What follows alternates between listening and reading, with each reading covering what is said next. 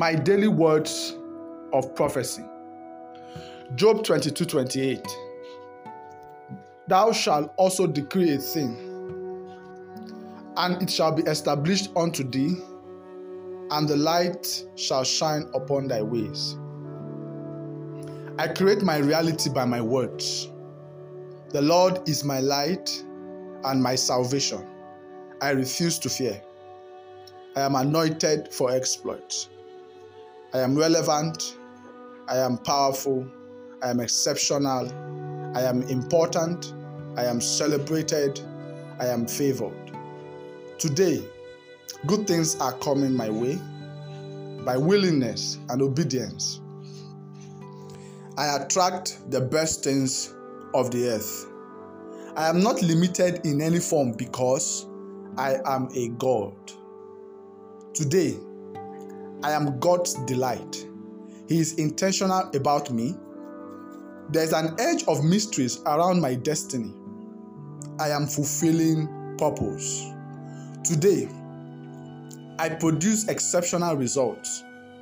I deliver superior quality of work. I am excellent in business. I am the best in my chosen field. Today, my life is full of wonders. I manifest greater glory. Things are not difficult for me. Life is working out for me. I am a trailblazer and a pathfinder. I am creative. Today, I lack nothing.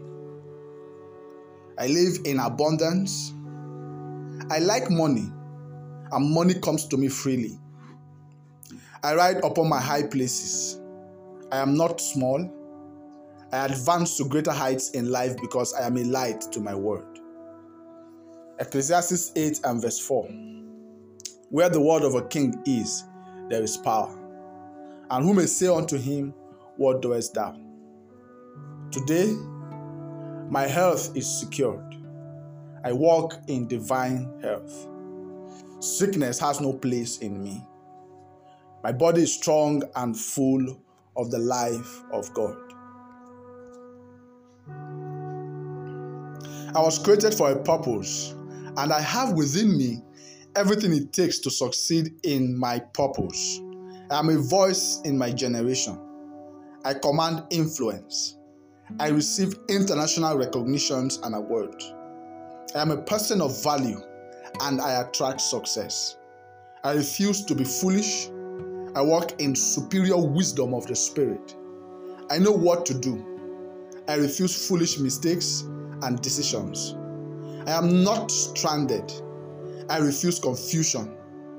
The hand of the Lord is upon me. I am not ordinary. I operate under the covering of grace. The sacrifice of Jesus has paid all my debts.